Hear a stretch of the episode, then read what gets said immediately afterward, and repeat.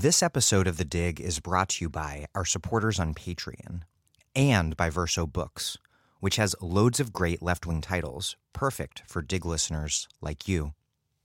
One that you might like is The Amateur, The Pleasures of Doing What You Love by Andy Merrifield, out now in paperback. We have lost our amateur spirit and need to rediscover the radical and liberating pleasure of doing things we love. In The Amateur, thinker Andy Merrifield shows us how the many spheres of our lives, work, knowledge, home, politics, have fallen into the hands of box tickers, bean counters, and pedants. In response, he corrals a team of independent thinkers, wayward poets, dabblers, and square pegs who challenge accepted wisdom. Such figures as Charles Baudelaire, Fyodor Dostoevsky, Edward Said, Guy Debord, Hannah Arendt, and Jane Jacobs show us the way. As we will see, the amateur takes risks, thinks the unthinkable, seeks independence, and changes the world. The Amateur is a passionate manifesto for the liberated life, one that questions authority and reclaims the iconoclast as a radical hero of our times. The Amateur, The Pleasures of Doing What You Love by Andy Merrifield, out now in paperback from Verso Books.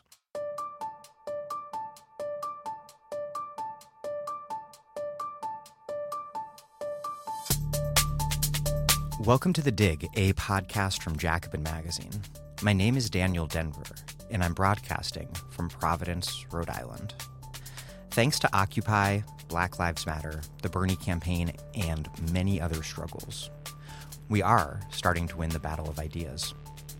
The neoliberal establishment's legitimacy has collapsed, and the right is struggling to make its case, thanks to the fact that it must tailor an ever more right-wing agenda to a segment of aging whites that they depend upon for votes, rendering them anathema to an emerging majority. But, and this is quite a caveat, winning power will require a lot more than winning the debate. In part, that's because of profoundly undemocratic features of American political institutions: gerrymandering, voter suppression, and a Senate that disproportionately enfranchises low-population states, which in turn leads to a Supreme Court that reflects right-wing politics that are contrary to majority demands, all of which underwrites systematic alienation that sends people running from the ballot box, depressing voter turnout, and, once again, benefiting a minority conservative position. And so we need to not only win, but we also need to win really big to overwhelm the system's anti-democratic barriers. And to do that, we need powerful organizations that can translate our popular support into formidable political power. After years in the wilderness, a broad swath of the left is just beginning to build organizations to do just that. These organizations, including D S A, Our Revolution, Justice Democrats, have different ideologies and different approaches, including in how to approach a Democratic Party that we all have good reason to despise. But they all share a commitment to seizing the moment for maximum advantage. My guests today are two journalists, Seth Ackerman and Kate Aronoff. Seth Ackerman is Jacobin's executive editor and the author of the article, A Blueprint for a New Party, a critical argument for how the left should pragmatically yet radically approach electoral politics in this two-party cartel system. Kate Aronoff is a writing fellow at In These Times, a contributing writer for The Intercept covering climate and American politics, and, for the purposes of this interview, the author of A Revolution from Within, a new piece published at Dissent about Our Revolution and Justice Democrats. Before we get rolling, I need your support. I get ad money, but most of my funding, which I use for my own income, to pay my producer, and to cover all sorts of overhead, comes from donations from listeners, earbud-affixed persons like yourself, at patreon.com slash the dig. So please contribute what you can at p-a-t-r-e-o-n dot com slash the dig. Okay, this is the last installment in this week's super series on Ocasio-Cortez, which has included interviews with Ocasio-Cortez, Ryan Grimm, Cynthia Nixon, Bernie Sanders, and Julia Salazar. First up today is Seth Ackerman.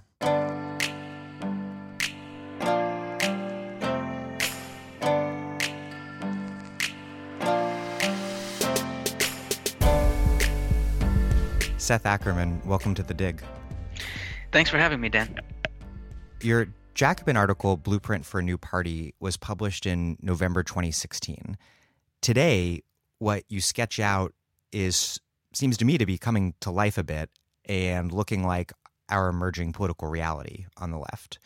The central argument, if I can take a stab at summarizing it, is that the concrete institutional nature of American electoral politics means that we have to think beyond the confines of this debate that we've been trapped in forever on the left over whether, one, we need a third party, or two, instead, we should work to transform the Democratic Party.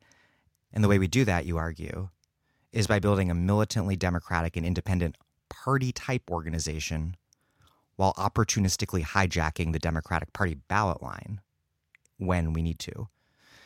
Um, explain what the problem is with the American electoral system that we need to look at in a clear-eyed way and what your solution is.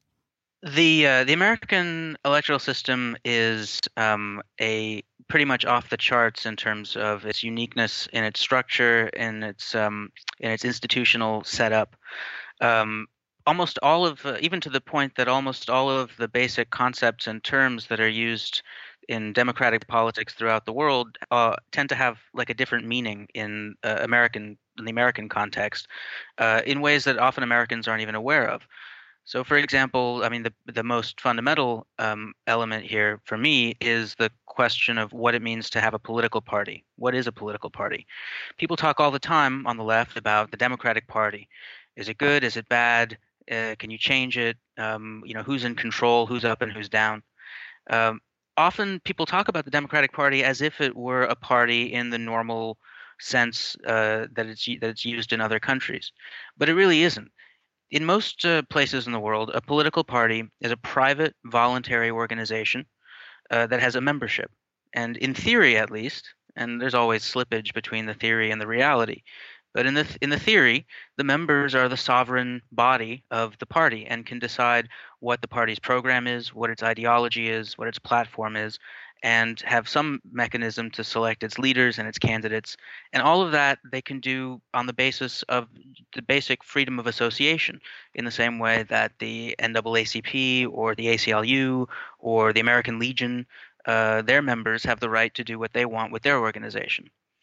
Uh, in the United States, that's not the case at all uh, with the Democratic Party or the Republican Party uh, because um, – we have a, an unusual uh, – we've had an unusual development of our political system where, to sort of take a long story and make it a lot shorter, uh, in the late nineteenth and early twentieth centuries, the bosses of the two major parties undertook a wave of reforms to the electoral system that essentially uh, turned the political parties into kind of adjuncts of or arms of the government, in a way that would be really quite uh, shocking. You could even say uh, like uh, norm eroding if uh, if they were done in, in, in other countries. Um, I mean, it used to be that uh, when you'd go to college and you have you'd take like a comparative politics class, it would say back during the Cold War, it would have something on, you know, what the what is the nature of like the communist system. And one of the fundamental building blocks of the communist system was that, and what distinguished it from a democratic system was that there was a, a merger of the party and the state. You know, a blurring of the party and the state. It was a party state, you know, hyphenated. Um, and the United States is a party state, except that instead of being a single party state, it's a two-party state. And that is uh, just as uh, much of a departure from the norm in the world as uh, as a one-party state. Um, so the idea, for example, that uh, in the United States, the law require basically requires the Uh, the Democrats, the Republicans, uh, to set up their internal structures the way that the government instructs them to. Um, the government lays out the requirements of how they select their leaders and actually runs their internal elections of, of who get becomes the nominees, uh, the candidates who are going to run on their ballot line, um, and a host of other kind of considerations, including actually electing the the actual party officials. Uh, all of this stuff is is organized by state governments Uh, along the lines of their own rules. And of course, when we say state governments, who are we talking about? We're talking about the Democrats and the Republicans. So it's a kind of a cartel arrangement in which the two parties have set up a situation that essentially is intended to prevent the emergence of the kind of uh, institution that in, in the rest of the world is considered a political party, a, a membership-run uh, uh, organization um, that has a presence outside of the political system, outside of the government, and can force its way into the government on the basis of some program that those citizens and members come uh, gather around, assemble around. Even though your analysis obviously parts quite decisively with the orthodox third party approach, I do want to emphasize that that they are entirely right about the fact that this is a two-party cartel system intentionally designed to exclude them. Oh, that's absolutely true. And uh, and you can see that in the way that the two parties have set up the rules regarding how other parties can get on the ballot. I mean, the United States is the only democratic country in the world uh, where the two governing parties, official parties, automatically get on the ballot, and every other party has to petition to get on the ballot with, a, of course, an, an enormous series of structural obstacles with signature requirements, and, and then the two parties send their lawyer goons to go and, you know, uh, strike those um, – those petitions off and, and keep them off the ballot. Uh, this kind of stuff is, we're kind of used to it uh, in the United States. It's just kind of considered kind of just the cost of doing business if you're operating on the margins of the mainstream political system. But in other countries, again, it would be quite shocking, and it doesn't, that sort of thing doesn't exist. Um, so that on that point, the, you know, like the purist attitude about uh, from supporters of the third party approach is absolutely correct. But then it's a question of what you do about it, and that's where I kind of uh, part ways with the with the classic third-party approach. And you call for the electoral equivalent of guerrilla insurgency. Tell me what that might look like, or what it might be looking like right now. What I hope to see is a situation in which um, the left can organize to the point that it can Con- strategically and consciously exploit the gaps in the coherence of this system in order to create what would be the equivalent of a political party in every respect, um, in the in the key respects. And that would be, it's a membership-run organization. It has its own name, its own logo, its own identity, and therefore its own platform and its own ideology. And the membership and the leaders and the candidates of that party go out and present their message to the electorate of the kind of society they want to see uh, with their with under their own label and logo, and to distinguish themselves the way that the Democrats distinguish themselves from the Republicans. This institution, this organization would distinguish its political vision from the existing visions of the mainstream parties. And the question is how you fit that within the institutional setup that we have now regarding how the government regulates the parties. So to answer your question about the extent to which this is what we're seeing right now, I think that what we're seeing are initial steps that are being taken by people who I think have this ultimate vision in mind, at least as a as a strategic destination. And the question is, until we get to the point where we actually have the strength at the national level to challenge, to frontally challenge the mainstream Democrats and Republicans with that kind of uh, cohesive national approach, how do we get to that point? How do we get to the point where where we it's a kind of a chicken and the egg problem? If you don't have candidates who are visibly contesting for power under a different political stripe, that it's hard to convince rank and file voters and citizens and ordinary people that you actually exist, that you have a distinct vision, and that you have a message, and that it's one that they should care about. So that's where the sort of catch twenty-two comes in. Where do you start? And I think what we're seeing now with um, uh, with Ocasio-Cortez and so many other candidates at the at the state and local level um, are attempts by uh, especially members of Demo- the Democratic Socialists of America uh, to sort of take the first steps of having candidates um, operating, in this case, somewhat tangentially, but still pretty palpably under the under an alternative banner. So every article about uh, Ocasio-Cortez mentions that she's a member of the Democratic Socialists of America, that she's a democratic socialist. Um, that is a major step towards the the the goal of having an alternative political vision sort of beamed into the consciousness of a larger uh, electorate in a way that is very difficult to do when you don't have candidates running and, and having a chance of winning under that that kind of banner. Now, what what's what we don't what we haven't seen yet, um, relative to the the vision that I kind of laid out, is that the ultimate steps, and I would hope, uh, would be where we would get to the point uh, that a membership-run political organization uh, would actually have a relationship with these candidates that is um, much more a relationship in, uh, with the candidates, and also a kind of an ideological and, and programmatic coherence um, that is that is that's more consistent than what we're able to get right now. Something so, that would look so right more now, like an actual political party, like the Labour Party in the U K. Exactly. So you look at the Labour Party and what happened there. That's an actual membership organization. You can go to your local constitu- constituency Labour Party, become a member. You have your party card. You have the right to vote on the various uh, um, agenda items that are there. And what they did in two thousand fifteen was they were able to um, – for various kind of contingent reasons, it, be, it became possible when it hadn't been possible before. But because of the nature of that party, they were able to have the left of that party uh, uh, project their candidate, uh, Jeremy Corbyn, uh, to the head of that party. And then he was able to uh, impose and, and cultivate a new party image, a new ideological and programmatic identity. Um, and that's and, and that's something that we're – there are levers of power within that party that allow Corbyn and those who have won those fights within the Labour Party to actually impose discipline.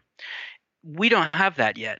The Democratic Party itself doesn't have that yet because it's deliberately intended to be a, a, an institution that avoids allowing any kind of a democratic membership to impose discipline. And they're, they've also, and then they've of course set up the whole institutional system to make it so that nobody else can either. And that's the that's the that's the sort of a trickiness, the the the problem that that we need to overcome. So far, D S A, you know, I, I think that, that that goal is not quite where we are yet. We, we don't have the we don't have the wherewithal quite yet. But we are taking the initial steps of creating a distinct political identity and having candidates who can project that that political identity Uh, to a, a, a larger audience, and I think that's that's an important first step. And this independent power is so critical because otherwise, we're not see- opportunistically seizing the Democratic Party lines. We'll end up just running people as, as Democrats. And you write that this is what organizations like MoveOn, the style of politics that they get stuck in, which is a, a becomes a candidate-centered approach where the base uh, wields little real power. You write, quote, "In this partyless model of politics, it's the Democratic politician who goes around trying to recruit a base rather than the other way around." That's right. And that's that's the that's the goal of the system as it's set up right now, is to ensure that it's a candidate-centered system, because that gives the candidates themselves the maximum freedom um, to balance, to act as kind of brokers between different constituencies. Usually that's between – certainly with the Democratic Party, it's traditionally been they act as a kind of broker between a business constituency or a series of different business constituencies and various progressive or, you know, working class constituencies. Um, and they – you know, they sort of say, well, we'll give a little bit to this side and a little bit to that side, and they balance. And ultimately, it's up to them how they balance. It's up to the candidates. It, in, in that sense, the American, politi- American political parties are not membership organizations. They are essentially associations of office holders. And the point of the organization is to strengthen each individual office holder, to make them to each make each politician as as sort of to, to empower each politician um, vis-a-vis their own base. And what a party does is it reverses that. What a real party does is it has a situation where it's the membership who have the resources, who have control over the resources that the politician needs, and use that the control over those resources as leverage to ensure that the candidates that they put into office actually do the things that they promise to do, actually pursue the program that the membership wants. Now, what we're at the stage that we're at at this point um, is not yet in a we're not yet at a situation where we've been able to uh, where we have the power or the, the the political wherewithal to set up those kinds of mechanisms with these candidates. Now, I I mean, don't get me wrong. I think that um, this new wave of candidates at the local level, um, they got where they are through, in large part, or at least partly, through the work of members of D S A or other progressives in their districts. Um, and they're going to need to to cultivate the and, and keep the, the loyalty of those activists um, uh, no matter what they do. But the fact is that if you look at the history of uh, of left-wing politics, electoral politics in this country, it's full of, of betrayal. examples of betrayal. You know, and you can sometimes you can call it betrayal. You can call it, you know, just the you know, times became times changed. The the position of certain politicians over time became more precarious. They had to look for alternative sources of support. Right now, we happen to be, I think it's fair to say, in an upswing uh, for the left. Our message, for various reasons, because of the Bernie Sanders campaign, just because of the financial crisis uh, and the you know the, the bankruptcy of the existing model of politics, means that that we're in a moment where the, the public is more and more open to left-wing ideas, and events always seem to be confirming our analyses rather than disconfirming them. You know, times times change, and, and there are upswings and there are also downswings. So uh, when you know at one po- at some point in the future, we're going to be in a downswing again, and at that point, any politicians that we've managed to put into into positions of power are going to find themselves under a lot of pressure and with a lot of incentives uh, to uh, try to find alternative sources of support for themselves uh, and therefore pursue alternative policies than the ones that we want them to pursue in order to cultivate those alternative sources of support. So, uh, you know, and that's the situation where you get betrayal or where you get, you know, uh, politicians uh, that you thought were, were loyal to you uh, taking a different path for whatever reason, and they they face complicated calcul you know calculations themselves.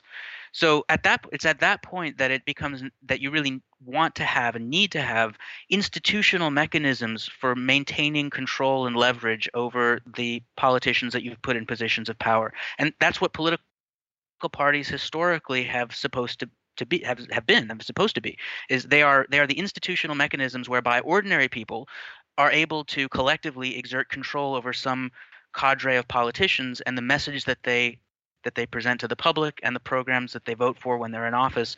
And if we lack that, if we if we fail over time, over the next however many years, to build those mechanisms, then I would fear that we were will find ourselves back in the same situation we were, let's say, in the in the in the seventies or eighties, you know, where there were there were times there were there were politicians in the sixties and seventies who came out of those movements who um, uh, talked.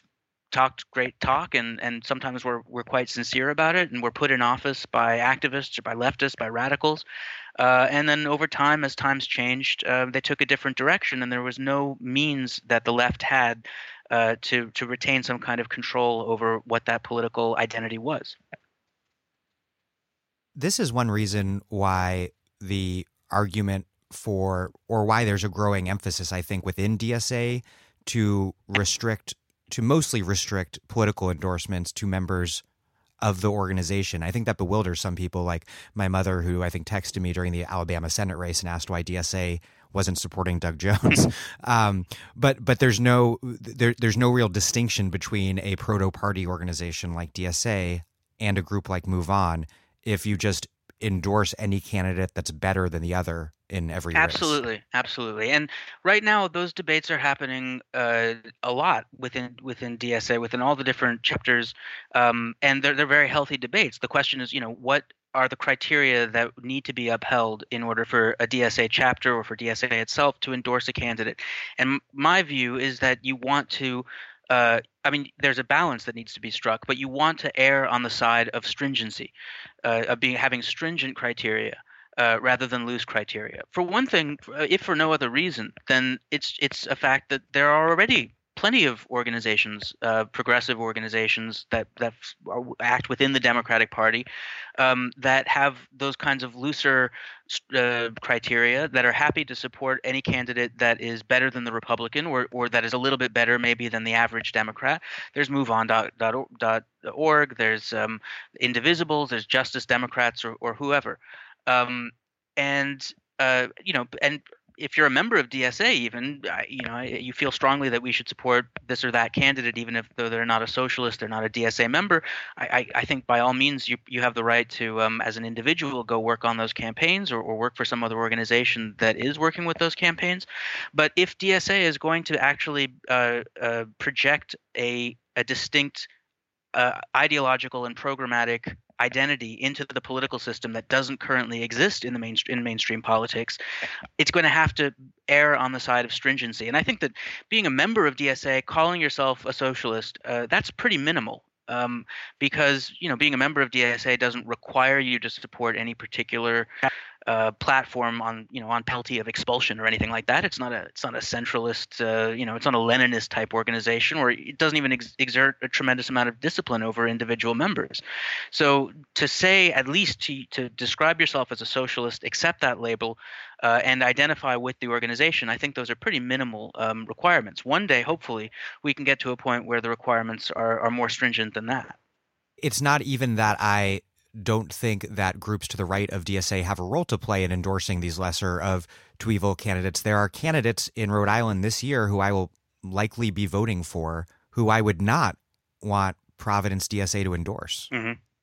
Exactly. That's that's the. I mean, I think that those are keeping separate in in one's mind the different objectives Uh, that you want to pursue when you're in electoral politics is important. On the one hand, uh, it may be that you uh, you have the criteria in mind of simply just in making sure that um, that the policy coming out of the government is the least bad possible.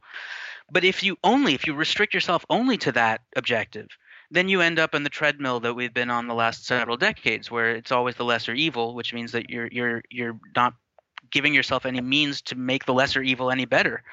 Um, and that's, I think that's the, the sort of im- impulse and the reflex out of which uh, this massive surge in D S A's membership has come from, was this feeling uh, that came out of the two thousand sixteen election, that that attitude uh, was bankrupt, uh, that that idea that you just support the lesser evil. Um, and so now I think that we're seeing this kind of tentative uh, trial and error efforts by by members of D S A to figure out what exactly that means in practice. The possibility of this more independent base of power, I think, was was expressed by Ocasio-Cortez. I'm not sure if you saw this in her debate with Crowley, when he asked her if she would endorse him in the general election should he win the primary. And her response was that she would have to go back and ask the people who backed her to democratically make that decision.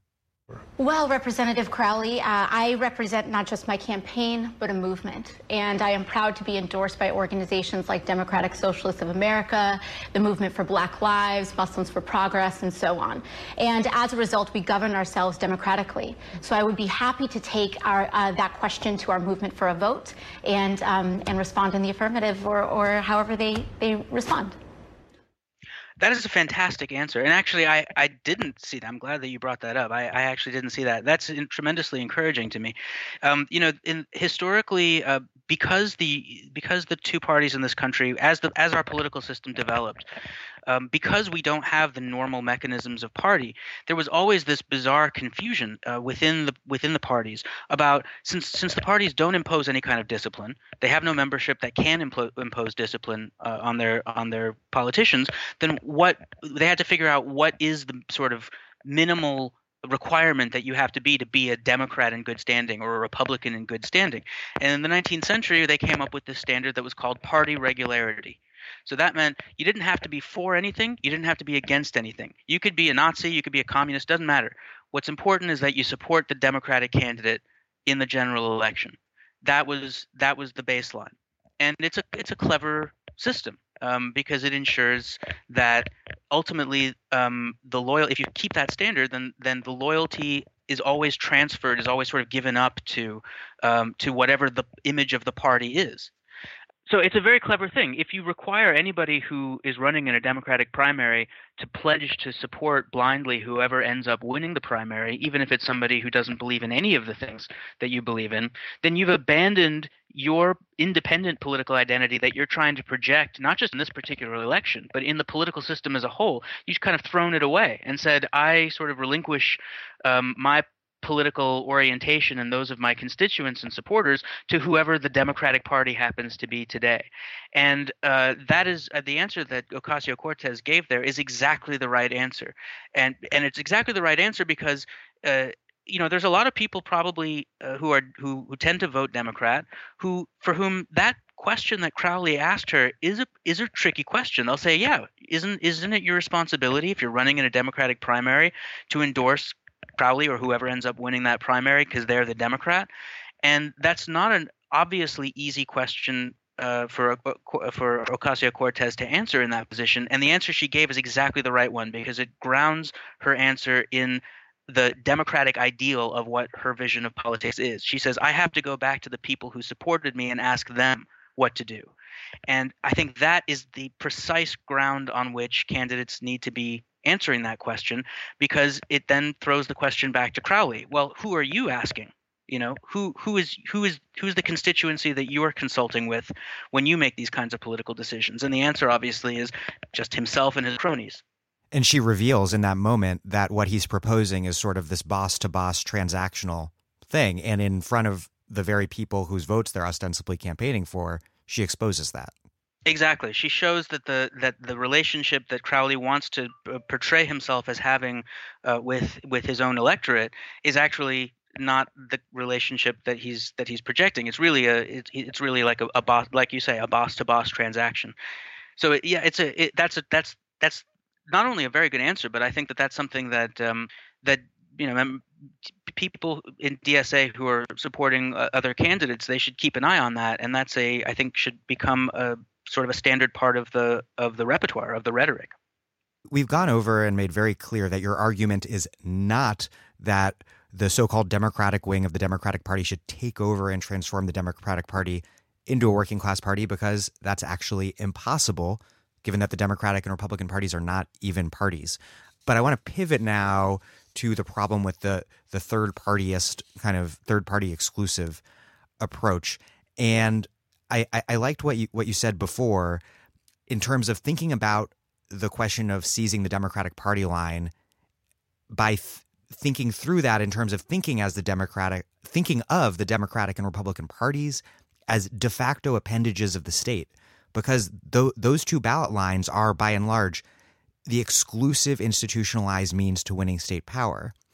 And so for me, what I take from your article is that an absolute refusal to use those two ballot lines is more akin to an anarchist position, no diss on my anarchist listeners, but because it refuses to any attempt to win state power because of the rotting character of that state.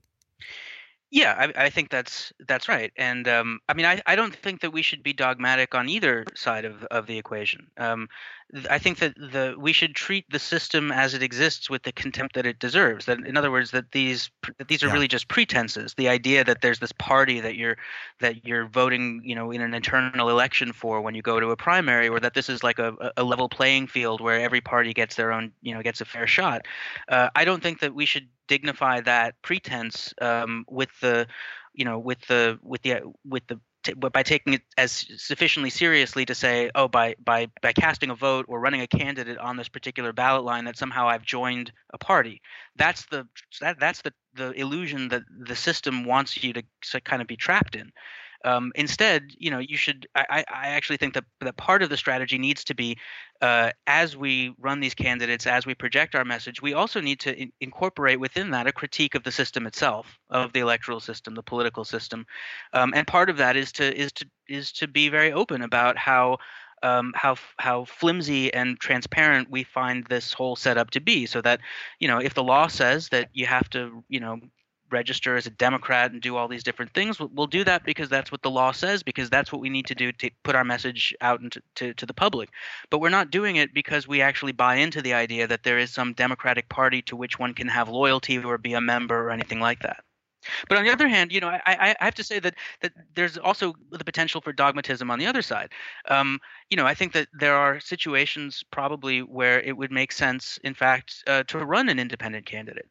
Um, I, I, I'm not a big fan of the idea of like... That's how Bernie came to power in Vermont. Exactly. That's exactly right. And um, there, I think that there are many, many uh, districts and races all around the country where, because of the specific uh, particular situation of that place and the and the character, the, the partisan makeup or whatever, where it would make sense to do that. Um, and that's actually an, an excellent way to show the our lack of dogmatism about about the whole system. I was very involved in the Nader two thousand campaign as a as a high school student, and after years of, you know, initially being involved with and then observing and knowing people in in third party politics, I think one of the most major ironies is that third party people, like people who are just their their their political program is engaging in a third party like the Green Party. One of the, the ironies is that they're so they're so marginalized as these fringe characters by the media, but you will not meet people who more sincerely believe in the story that American democracy tells about itself, and who believe that by highlighting the contradiction between that story and the ugly reality, that everything will just change all of a sudden. Yeah, you know, that's something I, I, I mentioned in my article, is that the, the system has this exerts this kind of strange effect where it by in some ways it's more powerful and more effective in constricting the choices to the two major parties by making it just possible, not not not uh, on not on a level playing field, but just possible to have a third party, to get a third party on the ballot by jumping through a tremendous number of hoops and then having very little chance of of success, um, you know, because it's a kind of a Uh, I mean, I, I I know somebody, John Schwartz, uh, made a joke years ago where he said, you know, the Soviet Union never would have collapsed if they'd decided that instead of one party, they'd have two parties that agree with everything about everything except abortion.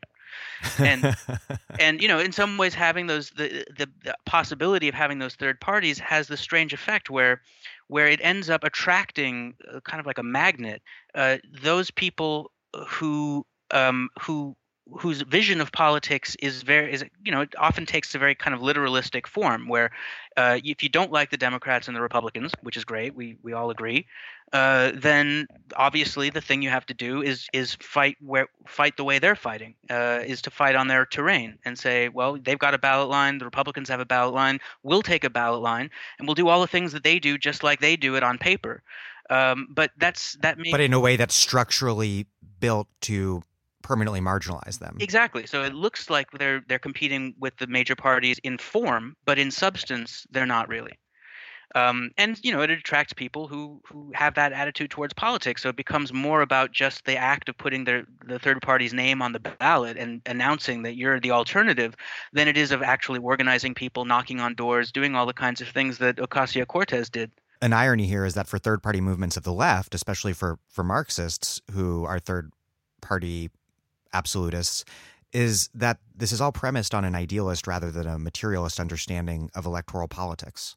The ritual of inscribing the party's name on the ballot takes substitutes for the actual political work of, you know, talking to people, uh, putting your message out there, organizing people, having meetings, and so on. Um, and that's definitely not what, uh, certainly not what Marx meant when he urged, you know, the workers to form their own party. He certainly wasn't talking about the ballot line because that did not exist at the time. I'm Aziz Rana, and you're listening to The Dig, a great place for analysis about where we are, how we got here, and what can be done. It's my favorite podcast, and you can support it at patreon dot com. Hey, this is Dan Denver, the host of this show, who was just asking a guest questions about how to transform society, or something of the sort. This week, we are bringing you seven interviews, all in one week, reflecting on Alexandria Ocasio-Cortez's victory in New York and what it all means for the future of left politics. We can only afford to put this much work into the show, thanks to you, our listeners, who support us at patreon.com slash the dig. And yet there's more. Contribute five dollars or more and get access to our weekly newsletter. ten dollars or more, and I'll send you excellent lefty books in the mail. Okay, that's P-A-T-R-E-O-N dot com slash the dig. Thank you all. Back to the show. As much as Democrats like to, to this day, blame Ralph Nader for everything, I think it's pretty clear that Bernie running as a Democrat was a far more potent threat to their power, and that the the blaming Nader thing is more of like a political ideological exercise to legitimate them than an actual explanation for what happened in two thousand. Um, and then you have you have Bernie, and they've been saying forever, you know, that the left is horrible because they run spoiler candidates. And then you have Bernie running in the party. Yeah. And, uh, you know, on the one hand, uh, the conclusion that you draw from that you have to draw from that is that they don't ultimately care about the about, you know, spoiler versus non-spoiler. They're going to oppose any challenger to whatever the, the mainstream or the leadership of the Democratic Party is, whether they run inside, you know, inside a Democratic primary or outside. On the other hand, um, you, you when you compare those two approaches, Nader versus versus Bernie, yeah, the the other side is going to hate on you either way. Uh, but then you have to ask the question, well, which one ended up being more effective? And having also, it's not a close call. It's it's not a close call. I mean, I remember I was there at uh, Madison Square Garden uh, when Nader had his big uh, rally. I paid him twenty dollars, and uh, you know, it was kind of exciting for a day. Um, but and saw Phil Donahue and Ani DeFranco. Yes, all of that, and um, you know. Uh, at the end of the that whole process, it, it, one had to stop and think, well, what exactly did we accomplish? which was a question not asked often enough because it was these cynical, concern-trolling liberals, people who are our political enemies, making the argument that it's Nader's fault that Bush was elected, even though these third perennial third-party candidacies that go nowhere are a systemic feature of the two-party system. So it's a bullshit argument. But then the left finds itself defending itself against that, and no one's asking not the kind of blame question, but the the what did we accomplish and can we do this better? Exactly. We we end up accepting kind of the premise of, of the argument, but when once we get into those endless arguments with liberals. But I, I also think I want to emphasize the other side of it. Bernie ran in the Democratic primary, so he didn't take the Nader route. On the other hand, he did not. Bernie didn't um, adopt all of the other trappings of being a Democrat. So he didn't identify as a Democrat. Uh, he did. He chose not. He could have very easily, um, had he been a more opportunistic politician, he could have the year before he decided to run switched his party registration in Vermont to Democrat, which that wouldn't have any real effect, but it would be, you know, a symbolic gesture that would announce, look, I'm I, I consider myself a Democrat. He could a have, symbolic gesture to quixotically placate M S N B C naysayers. Exactly. Yes, and you know. Uh, he could have, um, you know, he could have done a lot of things to symbolically af- associate himself more closely with the Democratic Party, and he deliberately chose not to do that. And that was, that was smart and and wise, both from a long-term point of view, because it uh, tremendously increased the the mass sort of mass awareness and consciousness that there were you could have alternative politics in this country that were not just Hillary Clinton versus, you know, Mitt Romney or, or Donald Trump. But also in the short term, I think it helped him too, because the, uh, you know this country uh, has developed this uh, extremely tribal, uh, polarized. Uh, political um, confrontation between the, these two party identities that are often end up being kind of empty identities that people symbols that people, you know, one half of the country fights the other half on. And it's not even half versus half. Well, look at how Republican look at how Republican voter ideology has been utterly transformed by having Donald Trump at the head of the party. Exactly. That just, that kind of shows the emptiness of it. And I say half versus half, but it's not even half versus half. These are relatively small percentages of the country who are actively emotionally engaged in these, you know, partisan political fights that you kind of, that you see on M S N B C versus Fox. Uh, and huge numbers of people look at this and, and with disgust, and, and they see it as empty, you know, tribal partisanship uh, where people make an argument just because it's their side making the argument. And when Bernie was running as a, in the Democratic primary, he could have easily come to be seen by ordinary voters who are being introduced to him for the first time as just another Democrat on the Democrat team, you know, um, uh, fighting the fight for that party. But instead, he deliberately took a step back from associating himself with the party and said, I, you know, am critical of the Democrats and Republicans. And that, again, is one of the kinds of steps, just like what uh, Ocasio-Cortez did in that debate, one of those steps that you can take to sort of help begin the process of shaping an alternative identity that that is viable in the mainstream. I very much agree with what you said about the way Bernie's non- non-affiliation with the Democrats, even while running in the primary, the the appeal that can hold to ordinary, the many ordinary people who are utterly alienated from electoral politics in this country. And I think it's one of the greatest political disservices that most political journalism does is is just in the way they f- frame their coverage of any race, a mayoral race, a congressional race, a gubernatorial race, a presidential race, whatever. It's as though any person they stop on the street has this like very well thought out ideological or partisan position on who they're going to support. Where I did a, a piece on southwestern Pennsylvania a number of years ago where I made a point of actually just including the interviews with people who are like, I hate politicians. And that was all mm-hmm. they had to say, because mm-hmm. that's like a very ordinary opinion. Yeah, I mean, it's a it's a much more common opinion than somebody who's able to give you the whole M S N B C catechism, you know, from beginning to end. Or the Fox catechism. Or the Fox catechism.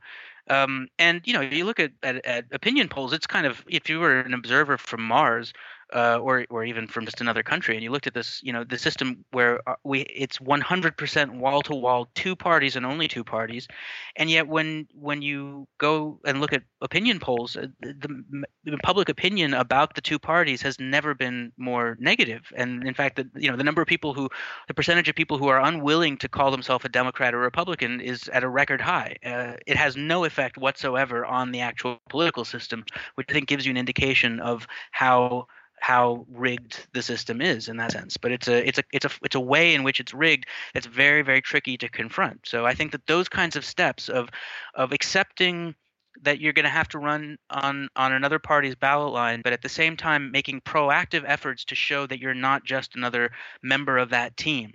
Um, those are the steps you have to take to eventually get to the point where hopefully in the future we can actually have a, a formal institutional identity in a way that we don't now.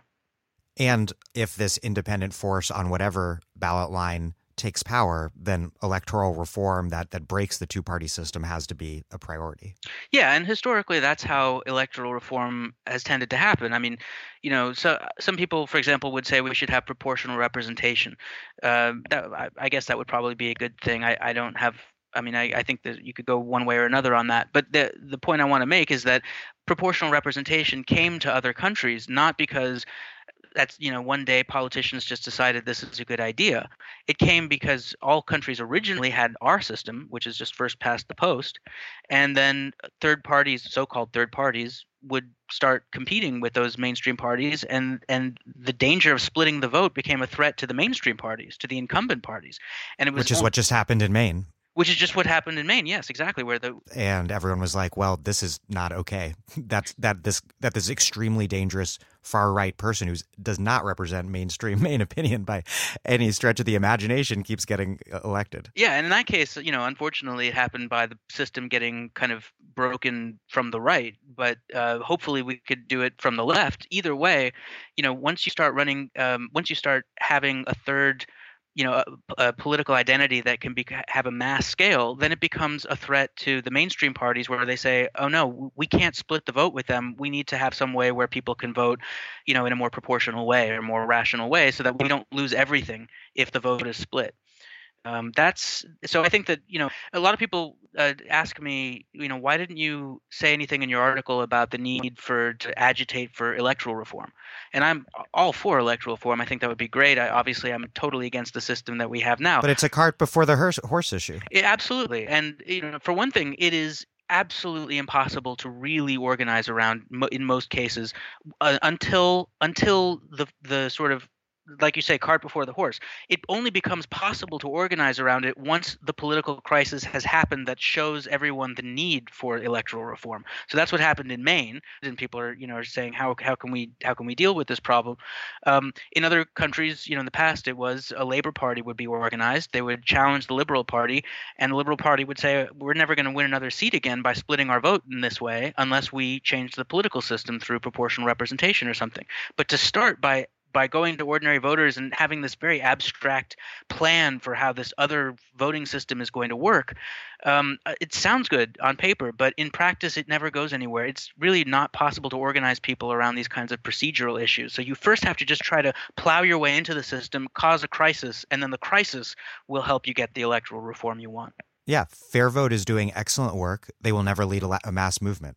Exactly, and they're a great resource for information and all the rest of it. But, um, but uh, you know, unless until we actually have radical challenges to the system actually entering the ring, we're not going to actually have that reform. I want to talk about two other case studies. We've talked about the Green Party. You discussed the U S Labor Party, which some, but probably a lot of listeners don't know the history of. You write that, like a lot of the rest of the left, it was confronted with, on the one hand, this this system-induced collective action dilemma, whereby you need to run candidates to build a profile and thus mass support, because if you don't mount challenges, you're irrelevant.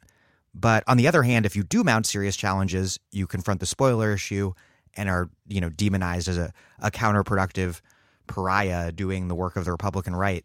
Um, in terms of stuff that hasn't come up in our discussion of the Green Party, what what do you think is important to highlight about the Labor Party's experience?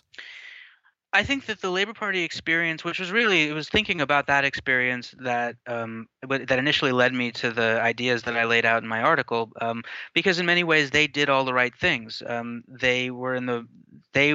That was a, a, a you know, the party was organized in the mid nineties when there was a tremendous backlash within the labor movement against NAFTA and Clinton, uh, and including at some of the in some of the biggest industrial unions in the country.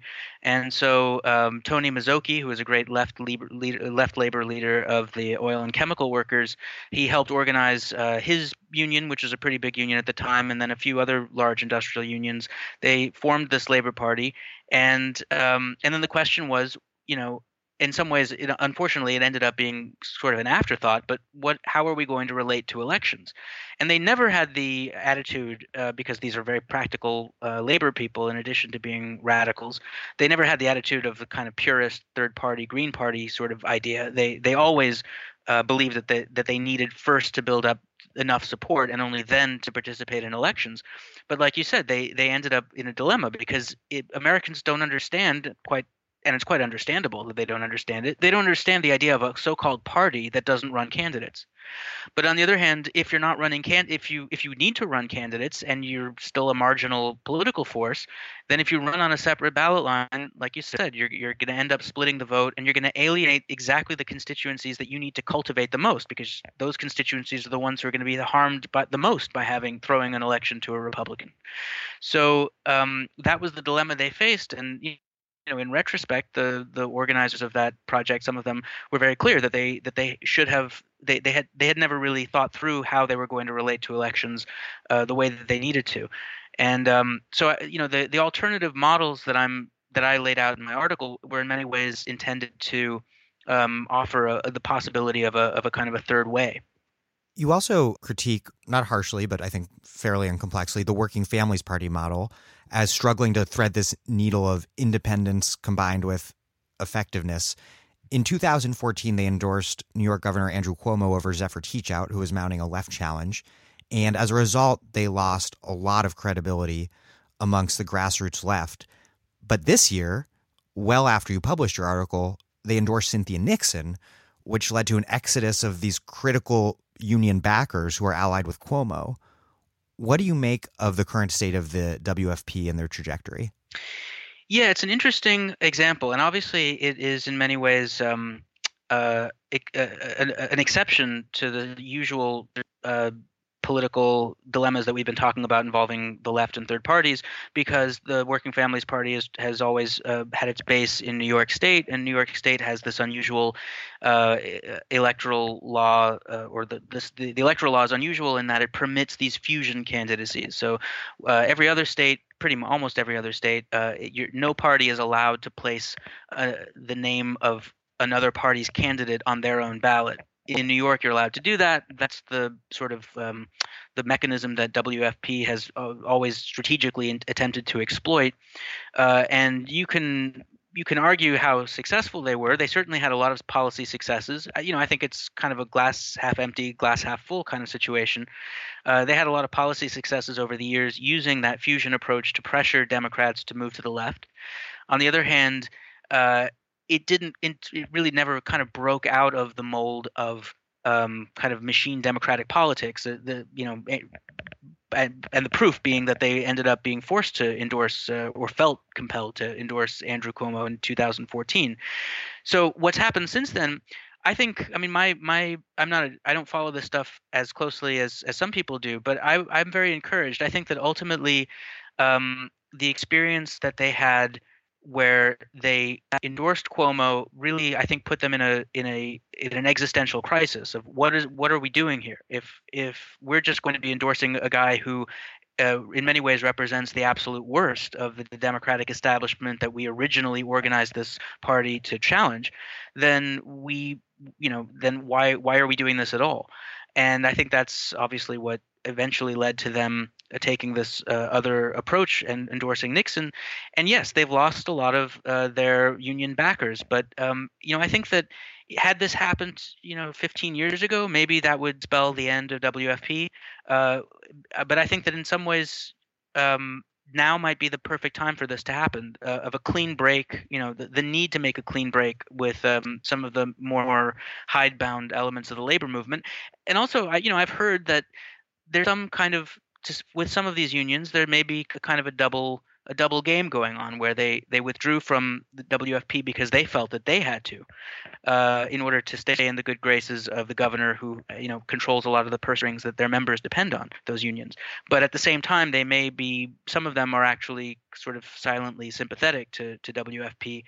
Um, and uh, I certainly think that they, in the long run, didn't have any other choice. They could not keep endorsing uh, Cuomo-like candidates, because at, at that point it would eliminate their reason for being. You do, though, emphasize that unions are key to building this independent electoral power, whether we're talking about W F P or, as we've been talking about, D S A.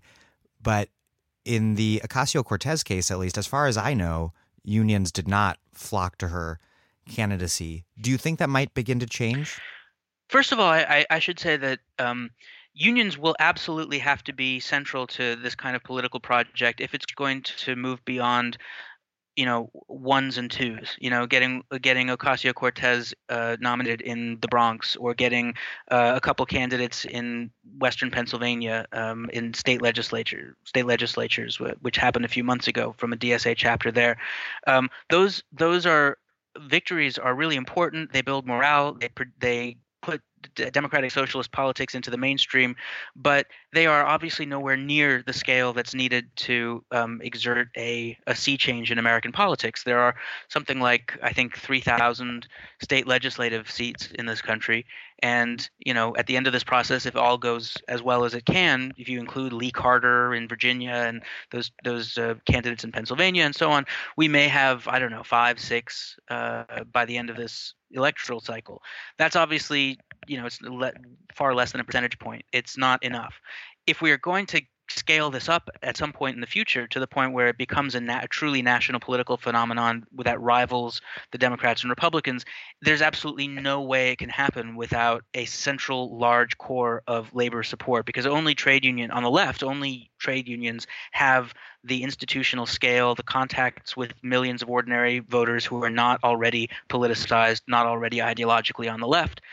Um, I think that's absolutely necessary, but it's not. It's not necessary to do the ones and twos. It's you, you don't need. Uh, and Cortez, mm-hmm. Ocasio-Cortez proved that, and so did these other candidates. You don't necessarily need uh, unions in order to get somebody elected. And once you get that person elected, then they can hopefully serve as a kind of a. A, a platform, you know, she can, as as the socialists in the nineteenth century used to say, she can talk, you know, talk to the workers through the window of Parliament, um, and that can be a, a role. She can be a, kind of a tribune figure, um, and those are very useful roles that we can have until the point where we build things up. But uh, it's true that labor is not at this point um, in a position to be supporting these kinds of insurgencies. Uh, historically, it's always been when labor is strongest and most confident and growing that it has had the confidence to support political insurgencies. Uh, when it's on the defensive, it has very little choice but to cling to whatever resources it already has, and part of those resources are labor's relationships with incumbent politicians.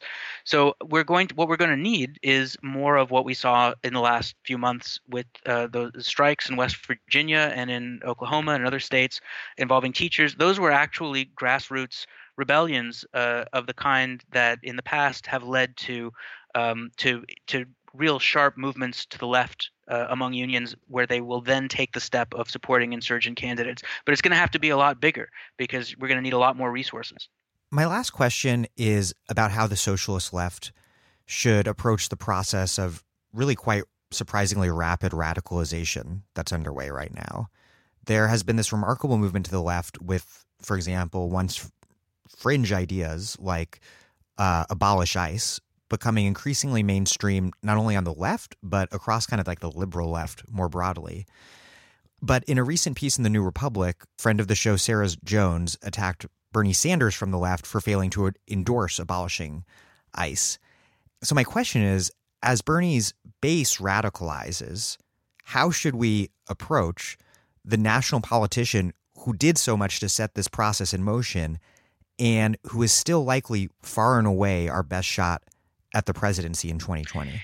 I think that the, the answer to that question isn't all that different from um, from what it was the first time around. I mean, there was pressure put on Bernie uh, in the early days of his challenge to Hillary Clinton on a number of issues. And, uh, you know, some of them were more constructive than others. Uh, I, you know, for example, he came around. Um, I don't think it required a tremendous amount of arm twisting, but uh, he definitely increased the, the visibility of his message about uh, police violence and uh, mass incarceration uh, in a way that was responding to um, uh, to criticisms that he'd received uh, on the left. Um, and I think that on this uh, issue of uh, abolish ICE, I think it's it's probably early. I mean, I, I'm not making predictions and I don't have any inside information, but I think it's probably a little bit early to, to say that he's going to take some sort of uh, hard position at odds with um, with what the left wants on this. The question of what abolish ICE means, even for the those politicians who have said they're in favor of it, is a little bit still a little bit vague. Um, I, there's nothing wrong with uh, with criticizing uh, Bernie uh, or with any of these candidates.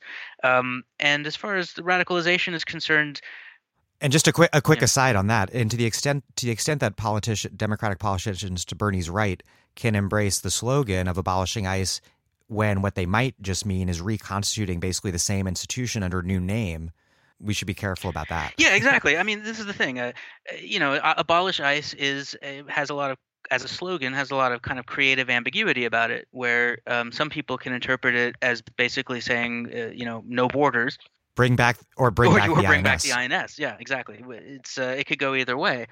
And, uh, you know, I'll, I'll be honest. I don't think that um, there's that we're yet at the point where there's going to be mass support for, for the, the, the radical interpretation of it, of eliminating borders and eliminating all immigration regulation. Um But uh, but there but the fact that the slogan uh, has in fact caught on, I think, is indicative that that um, in, including among some relatively mainstream politicians uh, is a good sign. And and the fact that Bernie hasn't yet uh, you know glommed onto it, um, I think it's not not yet clear exactly what that means. Nobody has ever uh, mistaken Bernie Sanders for you know an ultra for, for an ultra leftist. Um, so I'm not I'm not terribly surprised by that. Um, my understanding is that he's always had a good record uh, on immigration issues, at least uh, from the point of view of um, immigration-focused or uh, progressive organizations. They've always given him high marks. Um, I think that the, the the more difficult question going down you know down the road is when you get into policy issues that are more complicated. You know, there's some issues that political scientists will call them easy issues and hard issues. There are some easy issues that are easy in the sense that it's not, it's very easy for people to, uh, for ordinary people to quickly understand, uh, understand where they stand on the issue uh, based on their own values. So, you know, gay marriage is something that most people can understand what gay is and what marriage is, what same sex is and what marriage is. And, and they can put those together and uh, with their own values and decide what where, where they stand on it. But something even as as relatively simple for, for this kind of policy issue as like uh, single payer health care then gets involved with a lot of complexities. And it's where the complexities happen that that it becomes possible for candidates, for politicians op- who opportunistically want to uh, cultivate a left-wing base, but at the same time want to also maintain the support of more conservative interests and, and business interests. That's where they're able to creatively kind of redefine terms and it, it put a lot, impose a lot of fine print on the on the positions that they take. And that's why that's where the betrayal tends to happen, is with the hard issues, where they'll say I'm for whatever the slogan is, and then when the bill gets written, it turns out to be you know the sort of um, Uh, Rube Goldberg type devices that New Democrats and and um, centrists have always been putting out as substitutes for for the radical changes that we actually need. That's where you need. That's where the need for institutional control uh, and leverage over politicians by a, a real mass engaged mass membership. That's where it becomes important, is because you need people to be keeping their eye on the ball there, able to spread the word. Um, to get everyone on the same – that's what organizing is, is getting everyone on the same page to understand where their interests are, what they should be keeping their eye on, and holding those people's feet to the fire even on those more complex things. So it's the complex issues that I worry about uh, in, in terms of politicians saying one thing and actually doing the other. Seth Ackerman, thank you very much. Thank you, Dan.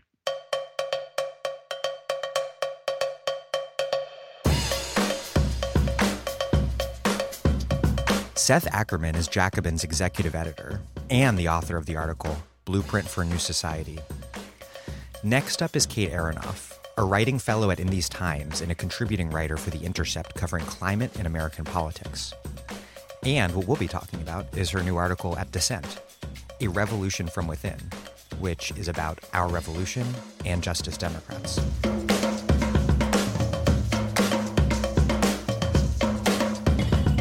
Kate Aronoff, welcome back to The Dig. Thank you for having me back. Both Our Revolution and Justice Democrats come out of the Sanders campaign and with similar aims, but they are fairly different as organizations. To set the table, explain what these two groups are, who they organize, what they do.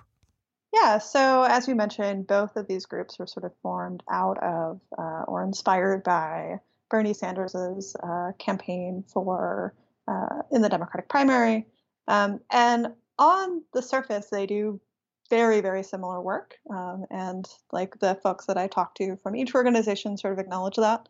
Um, but there are some some key differences. So um, at the core, what both of them do is to organize um, largely within the Democratic Party um, to elect very progressive candidates to office, um, left-leaning in some cases, and along um, a set of values. And so Justice Democrats um, has a number of policy priorities that they've outlined um, as being the things that they Um, require candidates who they back to support. And so that includes things like Medicare for all, um, banning super PACs, swearing off corporate money, abolishing ICE. There's a whole a whole list of these things. And uh, they will back candidates based on that. And so uh, to start with Justice Democrats, they provide um, a number of resources that came out of um, the Sanders campaign. And so uh, one of those are these sort of uh, technological um, platforms um, that allow for things like text banking um, and voter contact that are actually very hard for sort of grassroots campaigns to get um, get access to. They can be very expensive. Um, finding someone with the know-how to do it um, can be difficult depending on what kind of race you're running for. Um, I looked up so- the price tag for uh, the sort of mass text organizing tools, and yeah, not cheap. Yeah, yeah. And if you're, you know, if you are a sort of uh, outsider candidate in, you know, Tennessee or um, Texas or, or somewhere, you know, where there, there may not be a sort of wealth of uh, progressive electoral infrastructure around, that can be really helpful. And so um, they connect candidates with those tools. Um, they also do a lot of fundraising. Um, for um, Alexandria Ocasio-Cortez's race, they raised about one hundred thousand dollars, um, which is a pretty impressive um impressive number yeah. for grassroots fundraising. Um, and they have been focused on um, congressional campaigns. So on the House. Our Revolution, um, on the other hand, um, has uh, candidates sort of uh, up and down the ballot. Um, they in, have endorsed a few races nationally.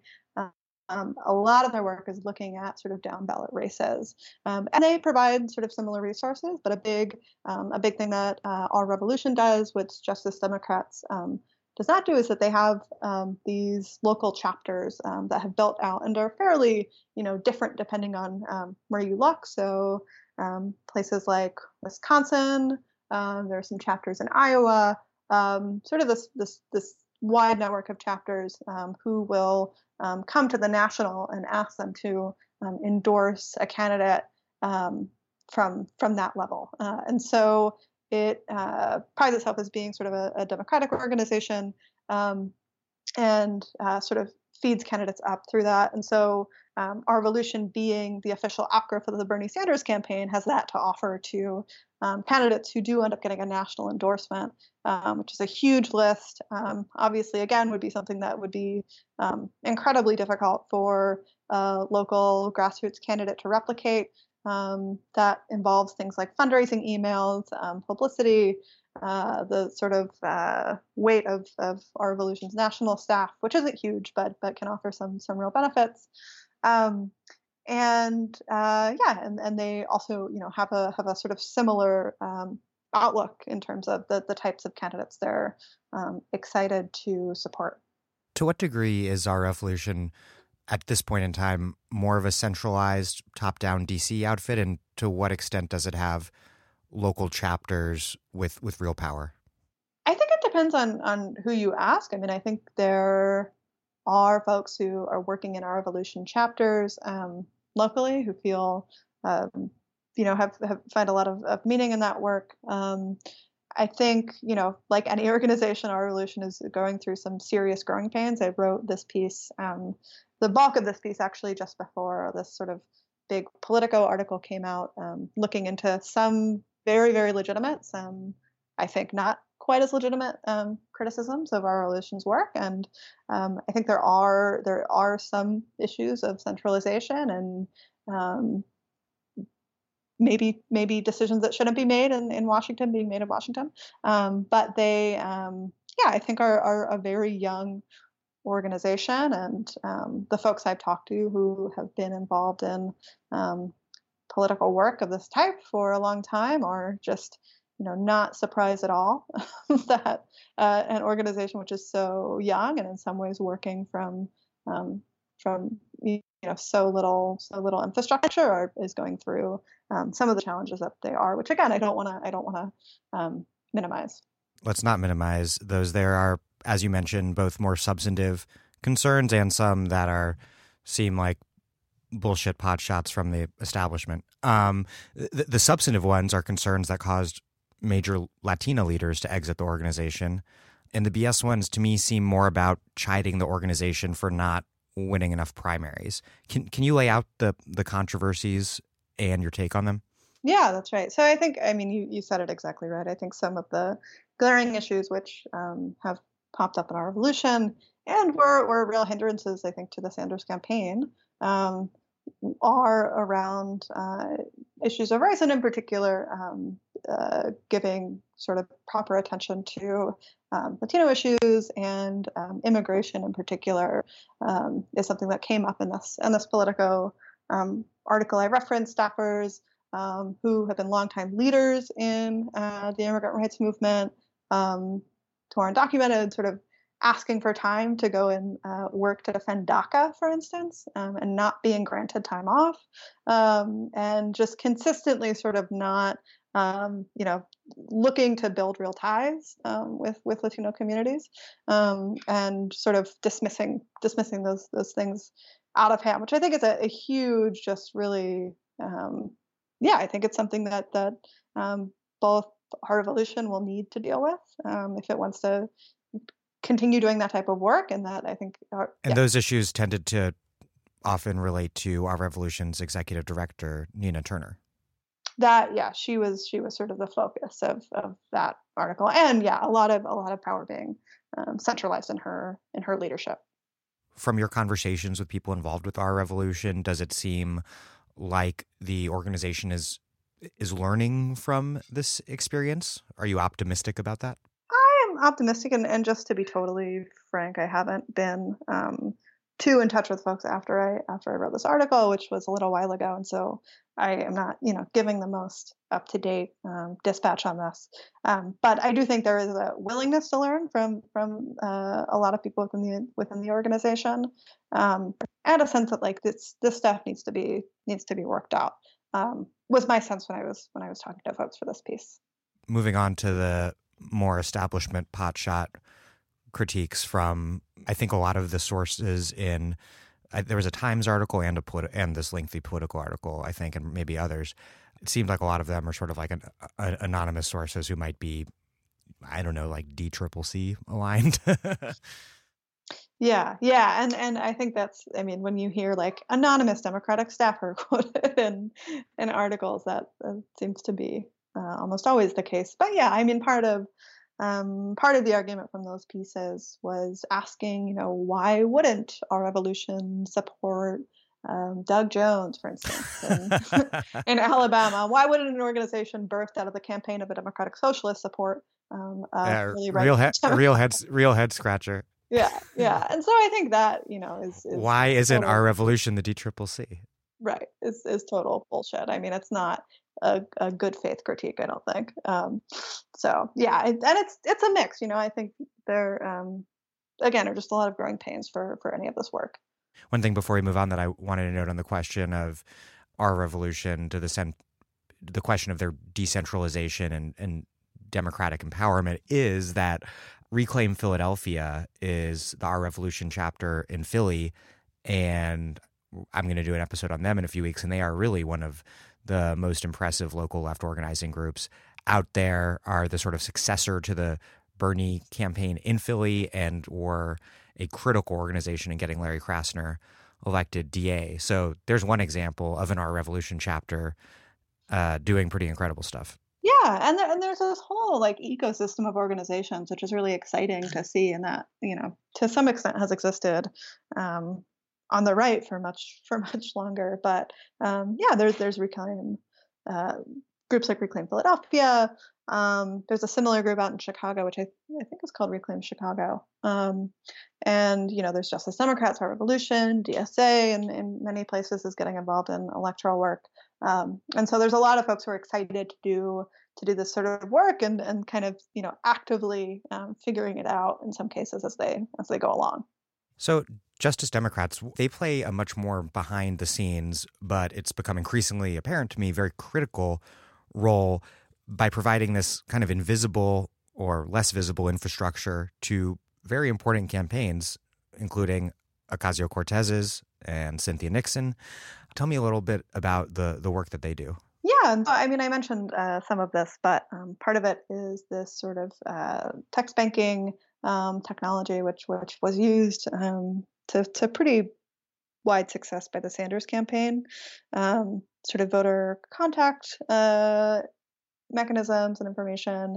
Um, there's some sort of messaging support, um, and they also um, something that happens, I think, fairly behind the scenes is they'll conduct trainings with um, with uh, campaign staff, with people who are running for office about different issues. And so uh, Alexandria Ocasio-Cortez actually helped lead a, a, a webinar on um, the idea of a federal job guarantee um, several weeks before her election, uh, alongside some economists who have been um, who have been working toward that. And so um, it provides candidates and, and their staff, importantly, with Um, some sort of um, primers and, and just what the big policy issues are that um, they should be they should be paying attention to, um, and the sort of nuts and bolts of campaigning. So how do you set up a campaign? How do you set up a campaign office? You know, these sorts of things that um, actually, yeah, can be can be pretty uh, pretty hard to come by, and they're involved as well in in sub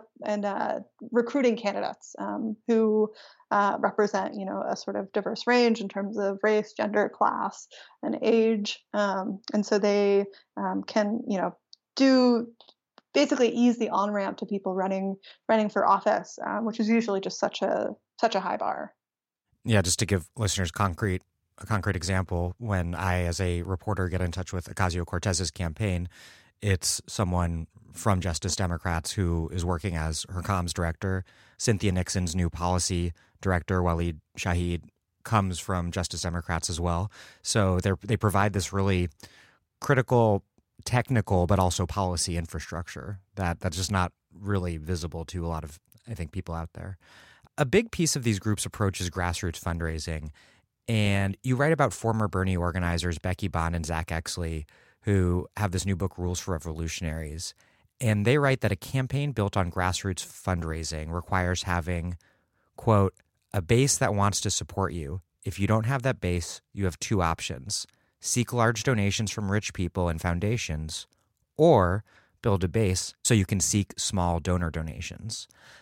Tell me about fundraising as an organizing strategy for the left rather than just a money strategy. So back up a little bit um, from that, I think one way that I saw Alexandria Ocasio-Cortez's victory um, sort of framed is that um, you know, people were discussing what the role of ideology um, in her campaign was. Was it, you know, that she um, campaigned as a Democratic Socialist, um, which kind of won her votes? Or, you know, was it that she wasn't accepting corporate money um, and was, was, you know, taking that off the table? Um, and I, I think it's not quite so easy to parse parse those those two things out. And so um, grassroots fundraising, in a sense, has an ideological dimension to it. Um, in that, as as um, Becky and Zach lay out um, in in the book, and, and that they, you know, actually did in practice through the Sanders campaign, um, grassroots fundraising is, uh, in a sense, a very different theory of power, right? And that if you are um, sort of a corporate politician and you get this money um, from, uh, you know, fossil fuel companies, from Wall Street, from any number of sort of um, horrible industries, you know, not only are you in a sense very beholden to um, to those donors, but you also aren't really um, as dependent as on talking to um, voters and uh, your funders. And so, you know, the I think the average um, donation to Ocasio-Cortez's campaign was twenty-two dollars. Um, the average donation to, to Bernie Sanders' campaign famously was twenty-seven dollars, um, and that just looks looks very different. Um, and, you know, requires um, you to build up just a whole sort of infrastructure in order to allow these donations to come in um, and to to get real um, to get real buy-in from your base. And you can't you can't really raise that kind of money unless you have um, a real commitment from a sort of wide um, wide range of people, because there are, you know, fewer um, fewer rich people in the world than there are uh, people who, you know, are donating um, below like fifty dollars um, to campaigns. And so, yeah. I remember during the twenty sixteen campaign, Bernie was pretty clear about one of the shortfalls of uh, big money fundraising. And it was something that hadn't really occurred to me before, is that candidates who do that have to spend all of this time with small numbers of rich people, and candidates don't have that time. Yeah, um, yeah. It's not a good I mean, use of the canvas. I mean, that's why you, like, you, you read the, uh, what is it, Politico playbook or something, um, whatever the one where it gives a sort of rundown of, like, who's hanging out on any given weekend, like in the Hamptons. Um, and it's always a very bipartisan crowd. You know, you have, like, Chuck Schumer hanging out with, I don't know, like Sheldon Adelson's kids or whatever. Um, and they, you know, are, like, move in, in these same networks in part because of how Um, how big donor fundraising operates, and that you, yeah, you hang out with rich people, even if you yourself, you know, do not come from um, Hampton's money. I wanted to ask about how D S A fits into the bigger left picture that Justice Democrats and Our Revolution are also a part of.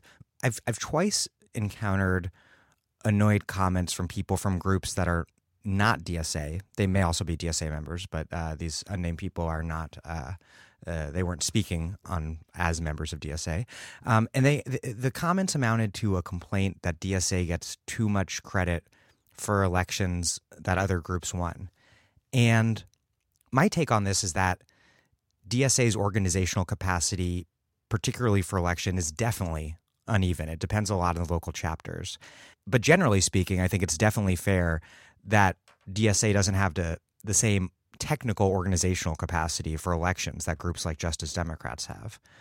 Um, that said, and this is the case I made to one of these unnamed people who was knocking a local D S A chapter over drinks with me, my argument was that D S A is critically important for for kind of like a a, a, a much more basic reason. Not that it's not doing very unbasic things in many cases, but like the most basically important thing that D S A doing is doing is creating this this this new unified home for a renewed socialist left. And some people who are members take action within the organization, others outside.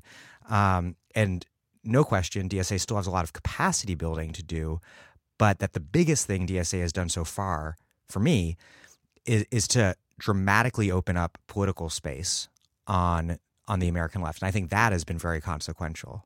W- what's your take on, on the role that D S A plays? Like you said, it does really vary depending on where you are. From what I've seen in, in New York and the campaigns that D S A has worked on here, I think there's something even more more basic about it, um, which is that they provide bodies. Um, they provide people to go out and do canvassing. And so um, there are a lot of people involved in D S A, and especially in a place like New York. Um, I think there are, you know, something like three thousand members of, of New York City D S A um, between the five boroughs. And um, that's a lot of people who are excited to do um, do work supporting candidates who are speaking to their values.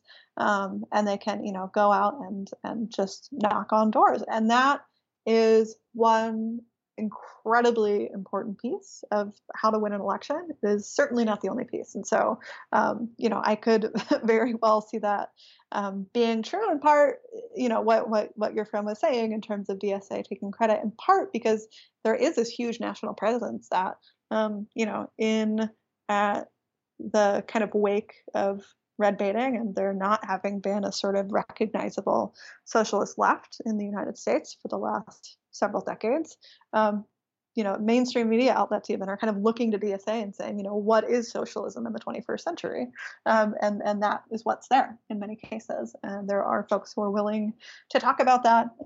Um, and they are, you know, doing this really important work um, and electoral work in many, in many cases. Um, But uh, but yeah, again, it, it varies from from place to place, and I think um, in uh, depending on where, where they are, you know, they may not necessarily be um, staffing the campaign office or coming up with messaging or um, you know, even setting up canvasses, but um, they are, you know, I think I think playing a real a real important role, at least, you know, from what I've seen in New York um, in terms of getting candidates. Um, getting candidates' names out there.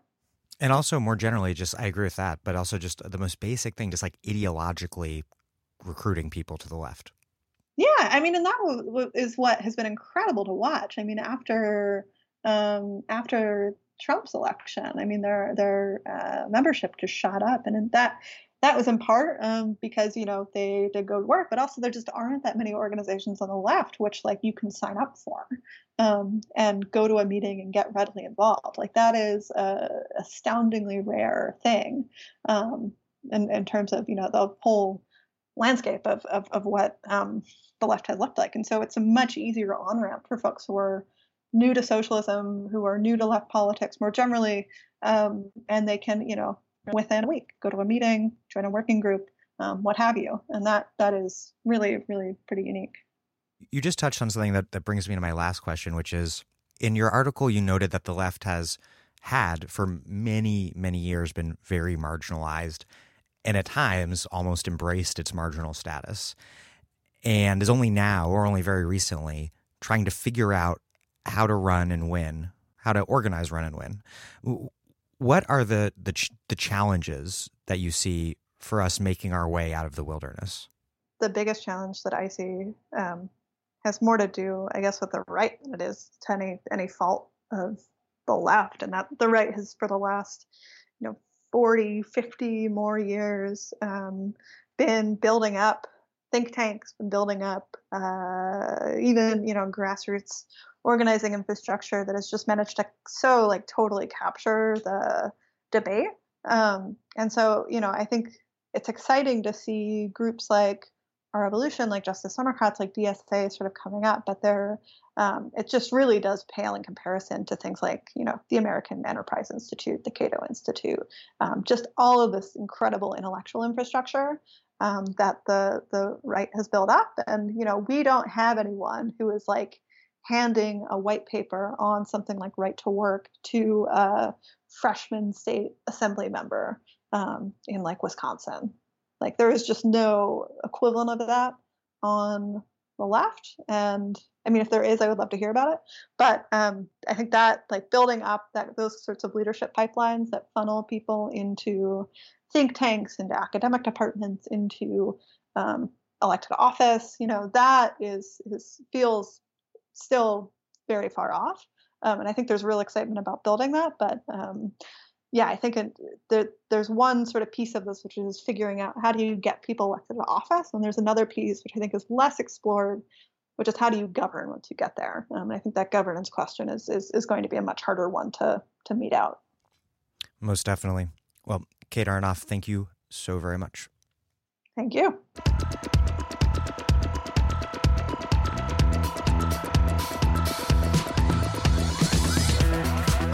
Kate Aronoff is a writing fellow at In These Times and a contributing writer for The Intercept, covering climate and American politics.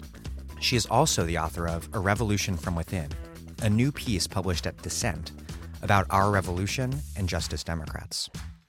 Thank you for listening to The Dig from Jacobin Magazine. As Marx once said after noting that working-class politics compels legislative recognition of particular interests of the workers by taking advantage of the divisions among the bourgeoisie itself. While other podcasts have only interpreted the world in various ways, our point is to change it. We are posting new episodes every week. This week, a lot of episodes. The Dig was produced by Alex Lewis. Music by Jeffrey Brodsky. Follow us on Twitter at The Dig Radio, and please find us wherever you get podcasts and subscribe. If it's on iTunes, please leave us a glowing review. Those reviews help introduce us to new listeners. So does telling your friends. Please make propaganda for us. And do find us at patreon.com slash the dig and make a monthly contribution to keep this thing going. There's a link in the show notes. Even a few bucks a month is a big help.